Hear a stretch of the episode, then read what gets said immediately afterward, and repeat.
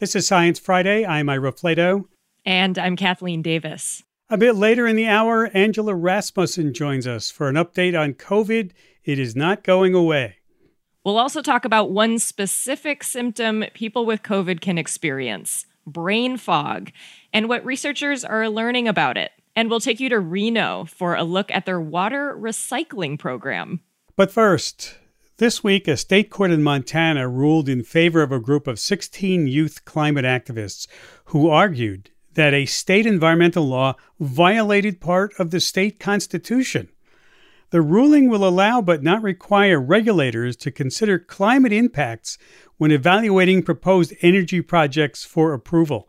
Joining me now to talk about that and other stories from the week in science is Umair Irfan, science writer at Vox, based in Washington. Welcome back. Good to have you. Thanks, Ira. This seems like sort of a really interesting and important decision. Tell me about it. Climate activists around the world have been exploring litigation, lawsuits as a way of trying to get governments and oil companies to act on climate change. So far, they've been stalled in courts, but this recent decision in Montana is probably one of the earliest and most significant decisions in their favor. As you noted, Montana is kind of a unique case because they actually have a provision in their constitution that says that they have to maintain and improve the environment for present and future generations.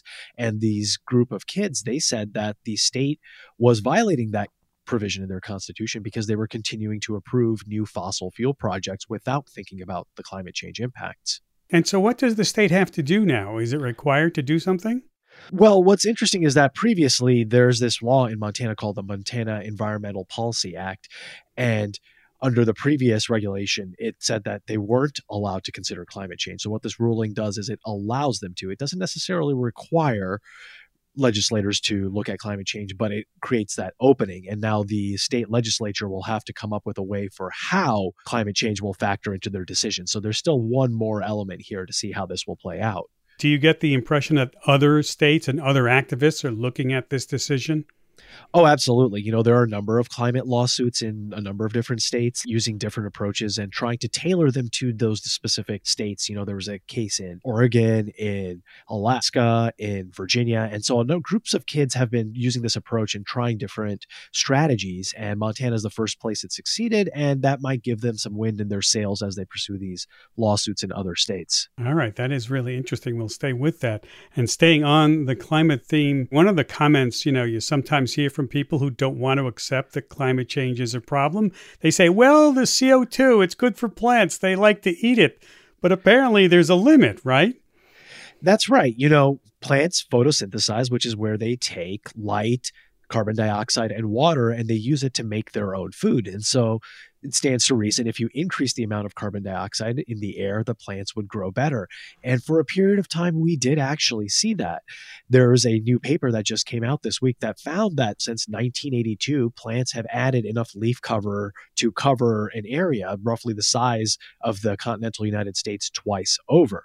But there's a limit to how much CO2 you can soak up because you also need the other ingredients, the water and the sunlight. And if those things are being restricted, then you know you hit a limit of what you can do with CO2. Hmm. So those are the other limiting ingredients. Right. And you know, since climate change makes the planet warm up, it leads to more water actually being pulled out of plants. This is a phenomenon called evapotranspiration. And as air temperature increases, it increases the amount of water it can hold on to. So while the plants are getting more carbon dioxide, at a certain point, they start losing more water, and that starts counteracting any benefit. And so the researchers who studied this, they saw that between 2001 and 2016, the rate of new photosynthesis and leaf cover kind of leveled off. And so we're at the standstill now with the amount of plant growth. Wow, that is interesting to hear. You have uh, one last story that's sort of climate adjacent, and it's the final demise of the incandescent light bulb.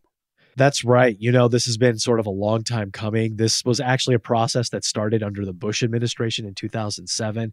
Basically, they wanted to switch away from the Edison era light bulb, you know, those filaments and Yeah, glass yeah. vacuum bulb. Those have been used for more than a century in the US and in much of the world, but they actually produce more heat than light. And as we grow more concerned about energy efficiency, policymakers said that we should start trying to be a little bit more efficient. And finally, earlier this month, we got a regulation implemented that basically told retailers that most of these incandescent bulbs can't be sold in the US anymore and people will have to buy more efficient bulbs. Yeah, but they're doing that anyhow. Yeah, that's right. You know, um, a lot of retailers have already stopped selling these incandescent bulbs, and that's because we have for the most part, a better technology, and that's light emitting diodes. They've been gaining ground over the past decade, even though, you know, they were invented in the 1960s. Only recently have they started becoming very competitive with incandescent bulbs in terms of how much light they can produce and also being able to have more features, things like being able to tune their brightness and their color temperature. Right. And so there's a lot more versatility here, and they tend to last a lot longer. So there's a number of benefits that are going for LEDs, but the researchers that I talked to said that we still haven't availed ourselves of the full gamut of the benefits that we can get from LEDs. And so the future of lighting is actually going to look quite different. Mm-hmm. We've been trying to make LEDs imitate incandescent bulbs for a long time. And now, if we actually let LEDs be LEDs, we can do some really interesting things like make them a lot smaller, weave them into fabrics rather than having distinct light fixtures. Imagine just an entire wall or a ceiling that glows. We can diffuse and use lighting more precisely and ironically, perhaps one of the biggest benefits of LEDs is that we can tune it more accurately to our sleeping and waking cycles, our circadian rhythms. And this new generation of lighting could actually help us reclaim the dark and help us undo some of the unintended consequences of having so much lighting everywhere. Love it. Just another gadget I can play around with. Okay, this next story might make your hair hurt a bit. Uh, it's a discovery in a tiny subatomic particle called a muon, but it might have big implications. That's right. Muons are these subatomic particles, as you noted. They're similar to electrons, but about 200 times heavier. And researchers at Fermilab, this particle accelerator near Chicago, were studying these particles. They were moving them in an accelerator close to the speed of light, and they noticed that there was this wobble that they detected in these particles. And when they went back to their formulas and they did the math and crunched the numbers, they said this wobble could not be explained by the other forces of nature. There are four fundamental forces in the universe that govern basically everything that we interact with. That's gravity, electromagnetism, the strong force, and the weak force. This is part of the standard model. But these new results seem to defy that. There seems to be some other element at work, and the scientists are really intrigued in trying to figure out what might be going on. Is there a fifth fundamental force that we didn't know before? You know, it just shows you how little we really know about how the universe works. Right. It's a reminder for scientists to be humble, but also to leave their minds open to other possibilities. You know, for a long time, the standard model was the main thing that scientists were excited about because all the data kept lining up with it for a long time. And now they're seeing something that doesn't line up with it, which means they might have to go back to the drawing board and reevaluate just the fundamental makeup of the universe. Yeah, I love that. Well, we don't know what the dark energy and dark matter is, so Small detail. okay. Uh, let's move on to a milestone in xenotransplantation using organs from animals in people. You have an update on a pig kidney. That's right. These uh, researchers at NYU Langone Health reported this week that they were able to keep a pig kidney alive in a human donor for more than a month and they say that they're going to try to push that to another month. Now, this is a patient that was already brain dead, which means legally they are not alive, but the other parts of their body can, are still viable. And so what they did was they transplanted this pig kidney into this person's body and saw that it continued to function. This pig kidney, though, was a little bit special. It came from a genetically engineered pig so that it would be less likely to be rejected by the host.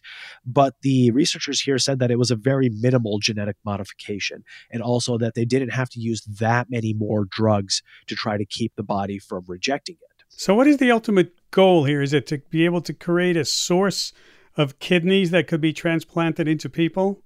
That's definitely one possibility. You know, we're always hurting for viable organs, that there are a lot more people that need donated organs than there are available in terms of our supply chain.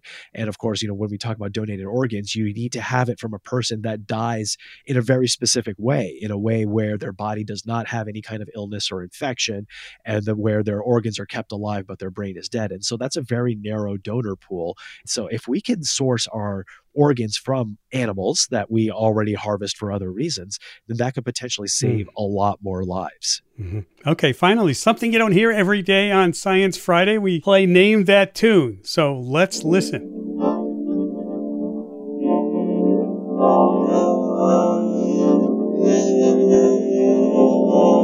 Ooh, ooh. Okay, Umair, what was that? Well, that ghostly little tune was actually decoded music read directly from someone's brain. Scientists reported this week in the journal PLOS Biology that they were able to plant electrodes directly into a patient's brain, and using the readings, they could decode and decipher the music that they were listening to. We have the original clip. Let's listen to that. Mm-hmm. All in all, it was just a brick in the wall.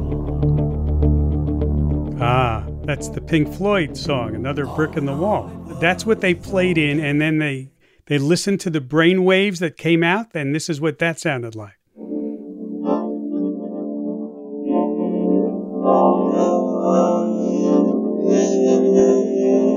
You know, now, now that you know what the words are, you can sort of make it out. Exactly. So the researchers they said that by looking and listening to the decoded brainwaves, they were able to pick up the rhythm guitar, the tempo, and even some of the words in the song. They studied 29 patients. These were patients who were already undergoing treatment for epilepsy, and they used a fairly invasive technique. This involved putting electrodes directly on the surface of the brain. And so this is not something that they were doing just on a whim. They were doing this on patients who were already seeking treatment for something else. But this shows that they were able to actually understand what parts of the brain interpret music.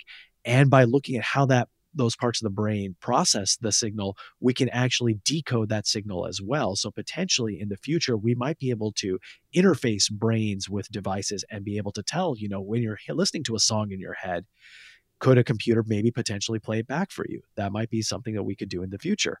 Umair, we are now firmly into science fiction. I mean, not fiction anymore. Well, we're in the science future. that's that's good way.